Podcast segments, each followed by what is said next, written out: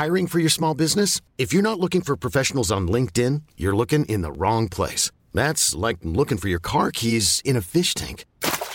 LinkedIn helps you hire professionals you can't find anywhere else, even those who aren't actively searching for a new job but might be open to the perfect role. In a given month, over 70% of LinkedIn users don't even visit other leading job sites. So start looking in the right place. With LinkedIn, you can hire professionals like a professional. Post your free job on linkedin.com slash achieve today. Kwentong Takip Silim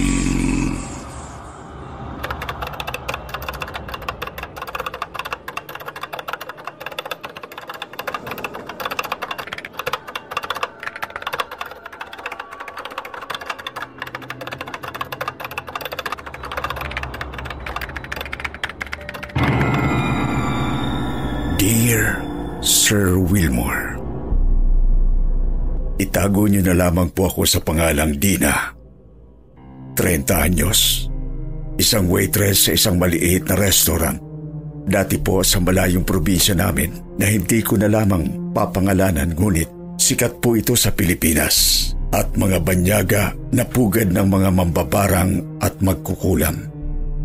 Ang nakakahilakbot na kwento ko po ay ikwinento lamang sa akin ng aking lola Tering. Tungkol po ito sa kalunos-lunos na sinapit ng aking pinsang babae na itago na lamang natin sa pangalang Pinky. Lola, ano pong tinitingnan niyo dyan sa labas ng bintana? Naaalala ko lamang ang iyong pinsan na si Pinky. Pitong taon na po ang nakalipas, Lola. Ngunit sariwa pa sa isipan ko ang ginawa nilang pagpatay sa aking apo. Hindi niyo pa po ba sila napapatawad? Hindi ko kailanman mapapatawad ang mga taong halangang kaluluwa at mapang-abuso sa mga kababaihan. Tatlo sila. Si Gibo, si Akiro at si Samuel. May kasabot silang isang pulis. Lahat sila ay nagpagamot sa akin simula nang makaranas sila ng kakaibang pagbabago sa kanilang katawan. Saan na kayo? Nandito na ako sa lumang bahay ni Lula Tiring. Sagutin yung phone niyo. O gaga! Sagutin mo! Pare, nasaan na kayo?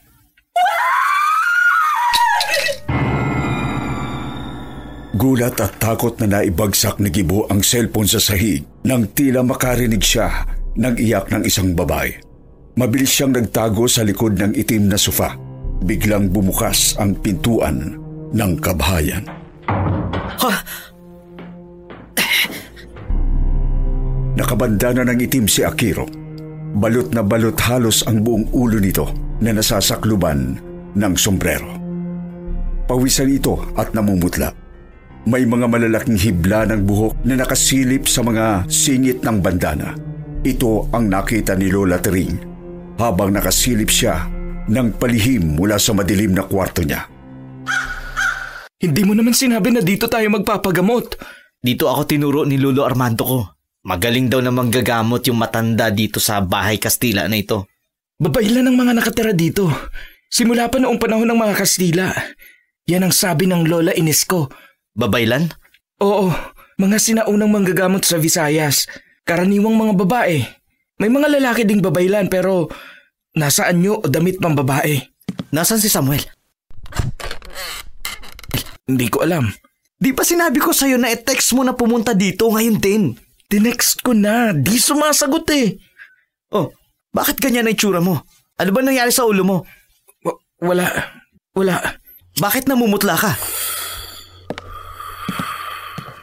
Bakit ganyan ka maglakad? Ha? Ba- bakit? Bakit parang nakatingkayad ka, naiika-ika? Ah, ha? Ah, i- ito bang mga pa ako? Pare, ano bang ipapagamot mo sa manggagamot? Gibo! Pare! Nandiyan na ba kayo? Samuel to! Mabilis na pumasok si Samuel sa loob ng lumang bahay Kastila ng Lola Tering. Nakapasok ang kamay niyang nakasuot ng globe sa bulsa ng maluwag niyang jogging pants. Namumutla si Samuel, pawisan. Anong, nangyari sa'yo? Anong nangyari dito? Bakit walang kuryente? Ito ang mga kandila. Sindihan ninyo. Ha? Parang nakakita kayo ng multo. Ah, pasensya na po, Lola. Lola Tiring. Kayo po bang manggagamot sa amin? Ngumiti lamang si Lola Tering at mabilis na bumalik sa kwarto niyang madilim. Sinindihan nila Akiro ang mga kandilang binigay ni Lola Tering. Sinindihan din nila ang isang lumang gasera na nakapatong sa isang lumang telebisyon. Pare, may sasabihin ako! Isang malakas na hiyaw ng isang babae ang pumailan lang sa ere kasabay ng pagpasok ng malakas na hangin sa loob ng bahay Kastila. Nahintakutan ang tatlong lalaki. Halos magyapusan sila sa sobrang kaba. Narinig niyo yun? Hindi ako nagkakamali. Si Pinky yun. pero patay na siya.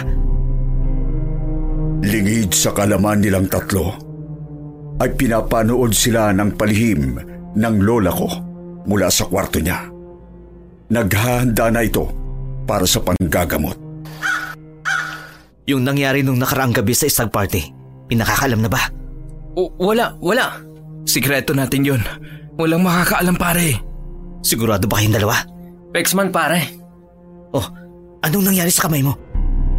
Mabilis na itinago ni Samuel ang kamay pabalik sa bulsa niya. Ha? Ah, ah, wala, wala.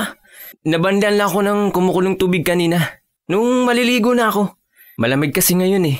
Kaya nagpakulo pa ako ng tubig. Y- yun lang. Nagsisinungaling ka, Samuel. Alam ko. Eh, hindi ako nagsisinungaling pare. Nabanlan talaga yung kamay ko. Nung maliligo na ako. Hindi sinasadyang naipakita ni Samuel ang mga kamay niyang naka-globes. Dalawang kamay? Nabanlian? Sinong ugag ang nagbuhos sa'yo ng kumukulong tubig sa dalawa mong kamay? Mabilis na binalik ni Samuel ang mga kamay niya sa bulsa. Pare, chill! Relax! Huwag niyo nang pag-awayan yung maliit na bagay. Malaking bagay itong pinasok natin. Kung hindi dahil sa gagong Samuel na yan, hindi tayo magkakaganito. Ikaw naman ang may gusto ah. Ikaw ang nagpumilit na dalhin yun sa stag party ko. Kagustuhan mo rin yon. Kung ayaw, may dahilan. Kung gusto, may paraan. Kaano-ano mo ba yung pulis na yon na nakakita sa atin? Yun ko yun. Ilang beses ko na bang sasabihin sa inyo na hindi tayo ikakanta nun. Kamag-anak ko si P.O. Marquez. Kapag natiktikan tayo ng mga parak, ikaw ang isusunod ko sa babae na yon. Eh di gagong hayop ka. Umamin ka na rin na ikaw ang pumatay kay Pinky. Dinig na dinig ni Lola Tering ang lahat. Mabilis na sinugod ni Gibo si Samuel. Pumagit na si Akiro sa kanilang dalawa para umawat. Hindi ko pinatay si Pinky! Wala akong alam nung gabi! Bangag ako! Tandaan nyo ah, hindi ako ang pumatay kay Pinky! Putangin na naman pare oh! Sa lakas ng bunganga mo, nalaman na ng matandang manggagamot ang sikreto natin! Gusto ko lang naman magsaya eh, bago ako ikasal. Yun lang! Wala akong ginawa kay Pinky. Kung mayroon man akong nagawa, hindi ko yung sinasadya. Wala naman akong alam eh. Nung nandun tayo sa lumang resort ng chewin ko, bangag ako ng gabi na yon. Ah, natatandaan ko lang. Ikaw, Samuel! Ikaw ang nagdala sa resort ng babae na yon. Doon sa party ko. Pinakilala mo sa akin. Pinky ang pangalan niya. Pumayag ako na renta natin siya. Limang libo para sa tatlong sayaw. Yun lang! Tumira tayo ng ecstasy habang nagsasayaw si Pinky. Pag uwi ni paring Turo, yung boss ko, umiikot ang paligid ko. Bagsak na ako sa kama. Wala akong alam. Magag ako pagising ko. Ginising mo ako. Natutulog ako sa sopa, di ba? Takot na takot ka. Sigaw ka ng sigaw.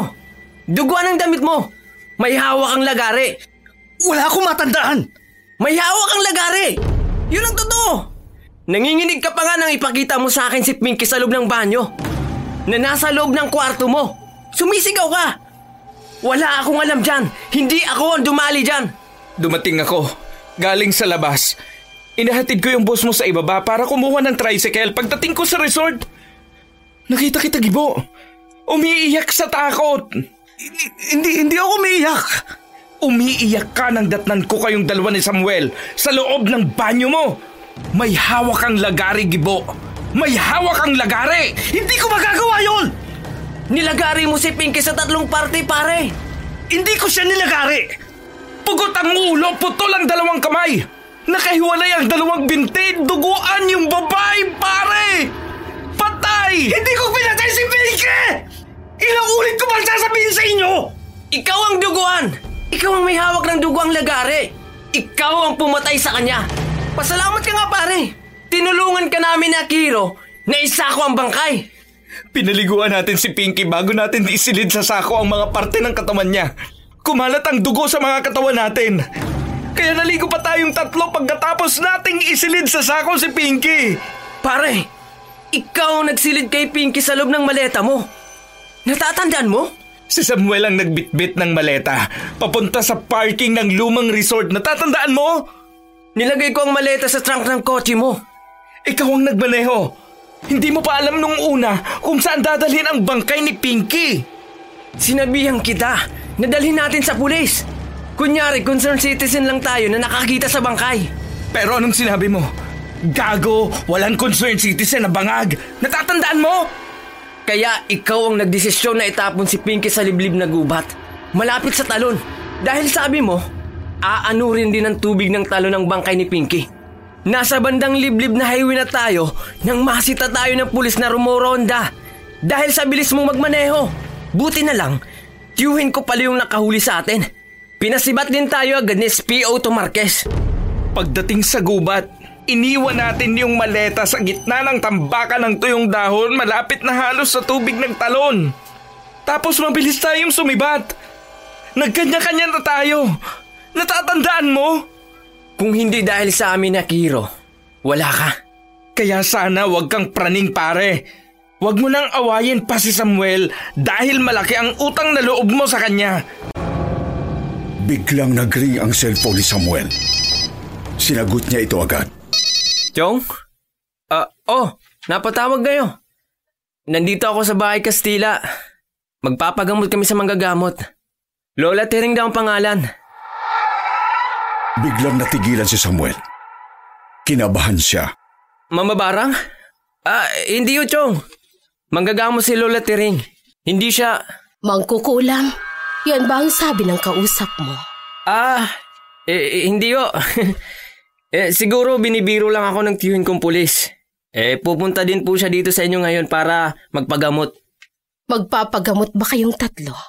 Opo. Naniniwala ba kayong kaya ko kayong pagalingin? Mula sa mga iniinda ninyo? Naniniwala po ako. Ah, ako din po, Lola. Alam ko, magaling kayong manggagamot.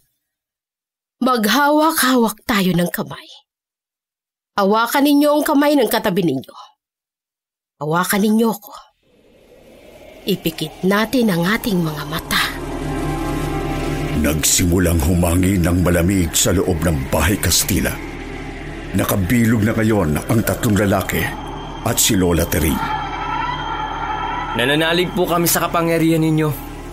Kapangyarihan na ibigay ang nararapat para sa inyo. Kapangyarihan na itama ang mali. At kapangyarihan na magparusa. Gumawa ng kababalaghan. Kababalaghan? Biglang nagsambit ng mga kakaibang salita si Lola Tiring. Napadilat bigla ang tatlong lalaki. Asam! Samsit! Hali-haliwa! Pretendium! Lestuarim! Biglang bumukas ang lumang telebisyon at sa kulay nitong black and white ay napanood nila Akiro, Kibo at Samuel ang isang balita. Isang bangkay ng babae ang nakasilid sa loob ng maleta na natagpuan sa residente sa Lumang Talon kaninang alauna 20 ng hapon, Agosto 9, 2015. Pinaniniwala ang wala sa matinong pag-iisip ang pumatay sa biktima na nakilala bilang si Pinky Paraos, labing siyam na taong gulang, isang sales lady sa isang mall sa bayan.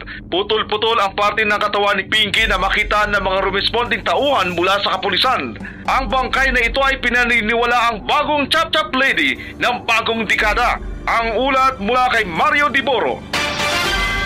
Kasama ko ngayon si Lola Tering, ang Lola na natagpo ang lady na si Pinky Paraos. Lola Tering, ano po ang masasabi ninyo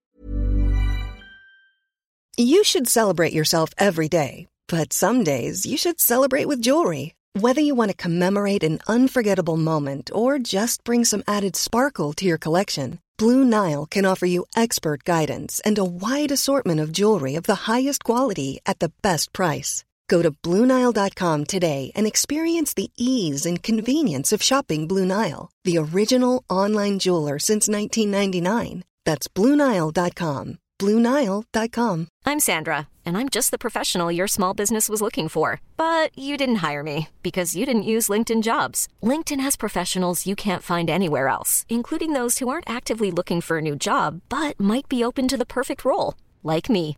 In a given month, over 70% of LinkedIn users don't visit other leading job sites. So if you're not looking on LinkedIn, you'll miss out on great candidates like Sandra. Start hiring professionals like a professional. Post your free job on linkedin.com/achieve slash achieve today. sa ginawang kahayupan sa inyong apo? Mabait na apo si Pinky. Bakit nila pinatay ang aking apo? Sabi pa nila, ginahasa daw bago pinatay. Kung sino man ang gumawa nito sa aking apo, sana'y pagdusahan ninyo hanggang impyerno ang kasalanan ninyo kay Pinky. Sana'y maramdaman niyo ang naramdaman niya. Sana'y maranasan niyo kung paano ang maging isang babae. Pagkaputol-putol din ang inyong katawan para maunawaan ninyo kung gaano kasakit ang naranasan ng aking apo. Tubuan nawa ng malaking hibla ng buhok ang bawat butas ng inyong ulo at muka.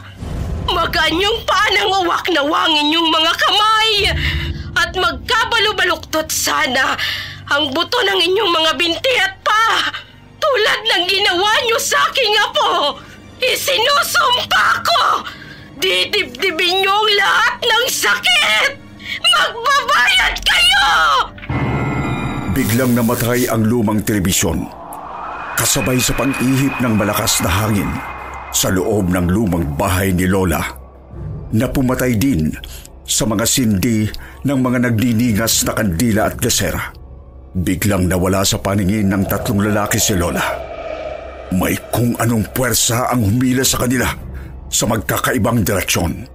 Kinaladkad sila ng animoy itim na anino sa tatlong magkakaibang sulok ng kabahayan. Narinig nila ang palahaw ng isang nagsusumamong babae, si Pinky. Kayong pumatay sa akin! Pinatay niyo ako! Magbabayag kayo hanggang impyerno! Ikaw, Akiro! Ikaw ang pumatay kay Pinky! Huwag kang praning gibo! High school pa lang tayo pare, ganyan ka na. Puro ikaw ang inaatupag ng tropa. Ikaw ang sentro, ikaw ang bida. Ikaw ang gwapo, ikaw ang macho, ikaw ang abulin, ikaw lagi! Ikaw na lang! Hanggang ngayon ba naman, ikaw pa rin? Ikakasal ka na sa darating na linggo sa babaeng minahal ko ng sampung taon.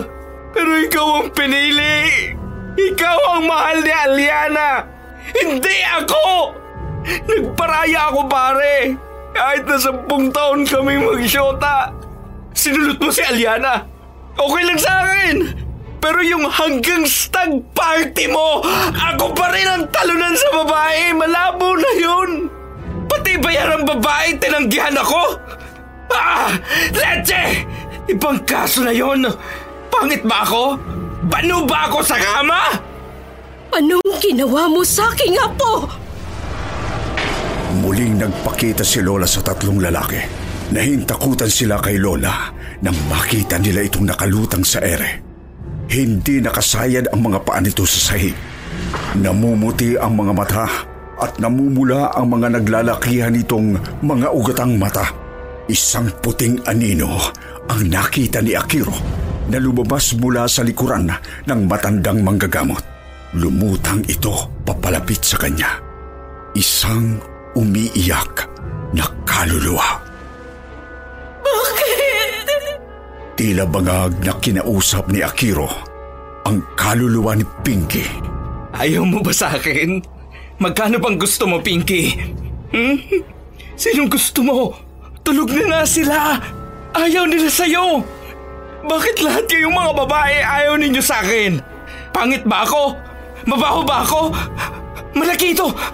Popo ka lang, Pinky! Kunyari sales lady pero bayarang babae ka! Hindi ka dapat tumanggi sa kwarta! Akiro, tama na yan! Huwag ka na makipag-usap sa kaluluwa na yan! Umalis na tayo dito! May demonyo sa bahay na to! Tila nababaliw na umiyak si Akiro. Sumigaw siya ng napakalakas. Hindi ako mahal ni Aliana! Dahil ikaw mahal niya, Kibo! Ayaw ni Pinky sa akin! Dahil ikaw ang gusto niya! Pero walang nagawa si Pinky! Pinagsamantalahan ko siya sa banyo.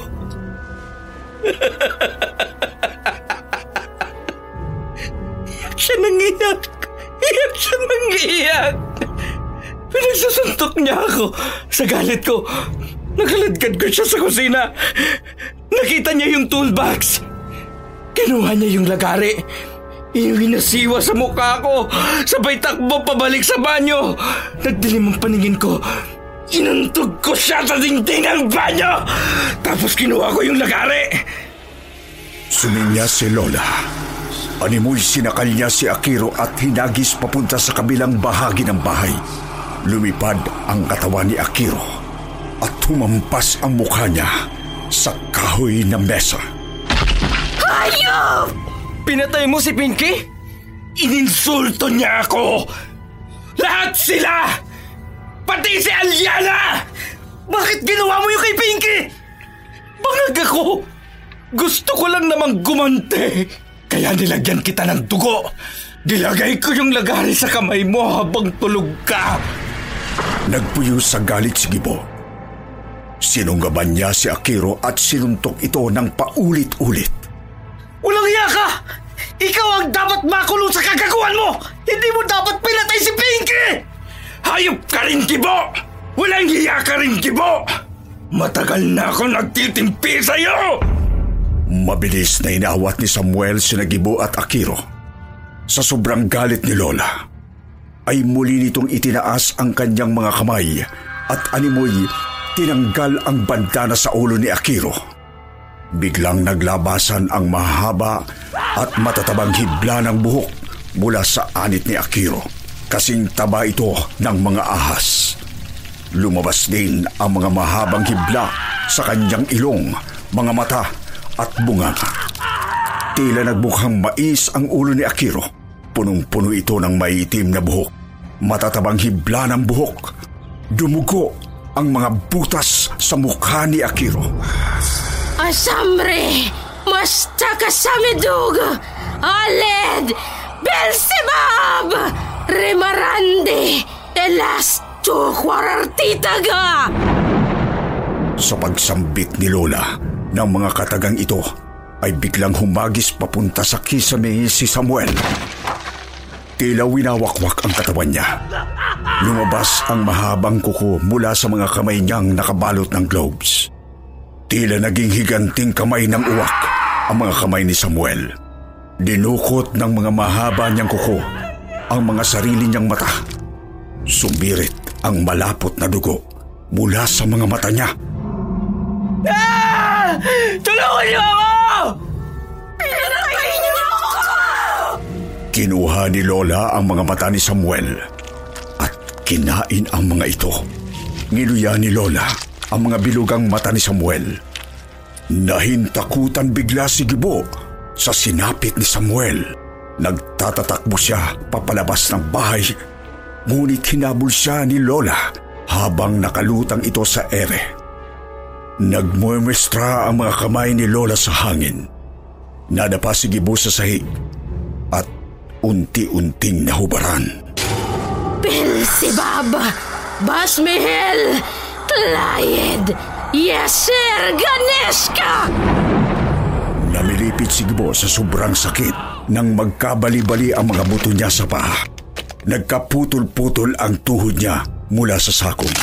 Ang mga kuko niya sa paa ay nahugot isa-isa. Nagkaputol-putol ang kanyang mga kuko sa paa. Kumibikong ang kanyang mga hita. Nawakwak ang mga talampakan. Animoy nagbistulang hinulmang sapatos ng babae ang mga paa ni Gibo. Sigaw ito ng sigaw. Mangkukulam kang matanda ka! Walang hiya kayo! Hindi kayo lang! Masakit! Ah!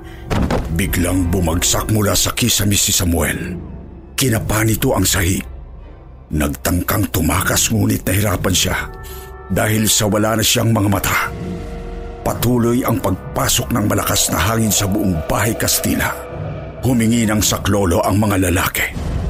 Tulong! Tulungan niyo kami! Tulong! Tulungan niyo kami! Muling nagmumestra si Lola. At biglang nanigas ang tatlong magkakaibigang pumatay kay Pinky. Nagdikit ang mga labi nito. Parang tinahay at sinulsihan ang mga labi nila. Hindi na sila makasigaw ni hindi makapagsalita. Mangkukulam! Salamat at kumpleto na kayo sa pamamahay ko! Anong ginawa mo sa kanila? Mangkukulam! Kampung ka ng Diablo! Mata sa mata! Ngipin sa ngipin! Hindi pa sapat ang lahat ng sinapit nila sa sinapit ng sarili kong apo! Apo mo, si Pinky Paraos? Oo, anak siya ng aking anak na lalaki na sinalvage ng mga pulis sampung taon nang nakakaraan. Napagbintang ang rebelde ng aking anak. Pinatay niyo siya ng walang laban. Tulad ng pagpatay ng tatlong ulupong na ito sa anak ng anak kong lalaki. Hindi bayaran si Pinky. Hindi siya masamang babae. Tumingala ang pulis at nakita nito ang puting lumulutang na anino sa kisame. Ang kaluluwa ni Pinky. Ferselval, ves derechuarga, enam, sevelvum demam, esmed, ferdaser, tuengvel sebab, amam, enam, denam, Bernabe! Pagkawika ni Lola ng mga katagang ito ay biglang nahubaran ang pulis ng uniforme. Kinaladkan ito ng hangin papasok sa loob ng madilim na bahay Kastila. Tulong! Lumaki at lumobo ang dibdib nito. Mas malaki pa sa suso ng babae. Tinubuan ng nana ang dibdib ng pulis. Sumirit ang dilaw na nana mula sa mga utong ng kawawang tiyuhin ni Samuel. Nanlaki lamang ang mga mata nila Akiro, Gibo at Samuel sa sinapit ng pulis. Sakit ang... Ko! Pedrelalis! Service Deum! At biglang nawalang malay tao ang apat na lalaking bumiktima sa pinsang kong si Pinky. Kinabukasan, natagpuan na lamang nila si SP Otto Marquez at Samuel sa tubuhan. Nakabaon ang mga ulo nila sa lupa. Nakatuwad ang magtiyuhin at nakatali ang mga kamay sa likod. Isang magsasaka naman ang nakakita sa ulo ni Kibo na nakatusok sa puno ng kawayan. Nawawala ang katawan nito at si Akiro natagpuan ang putol-putol niyang katawan sa loob ng malaking bayong sa may lumang talon kung saan nila itinapon ang bangkay ni Pinky noon. Hindi na ikwinento sa akin ni Lola Tiring kung sino ang pumatay sa apat na lalaki. Hindi niya rin sinabi na may kinalaman siya sa mga sinapit ng mga bangkay ng mga lalaking ito. Isang bagay ang malinaw na sinabi sa akin ni Lola Tiring. Dina, may nagbigay ng sulat kaninang hapon sa simbahan. Sulat mula kina kapitan. Kailangan daw nila ng dancer sa stag party. Dancer sa stag party? Oo, wala na tayong bigas at ulam. Baka gusto mong sumayaw sa stag party nila kapitan. Hindi po ako nakakibo sa sinabing yun ni Lola. Nang hapong yun, ay agad ako nagpasya at tumakas. Agad kong kinuha ang mga gamit ko at maleta at mabilis na bumiyahe papuntang Maynila. Ngayon po, ay hindi na kami nag-uusap ng lola ko at hindi na rin po ako umuwi sa amin sa probinsya. Iniwasan ko na si lola at nanahimik na lamang ako. Sir Wilmore, sana'y tulungan niyo akong manalangin para sa ikatatahimik ng mga kaluluwa ng mga taong pumanaw sa kwentong ito. Kapayapaan para sa kawalan ng hustisya at katahimikan para sa lahat. Hanggang dito na lamang at maraming salamat.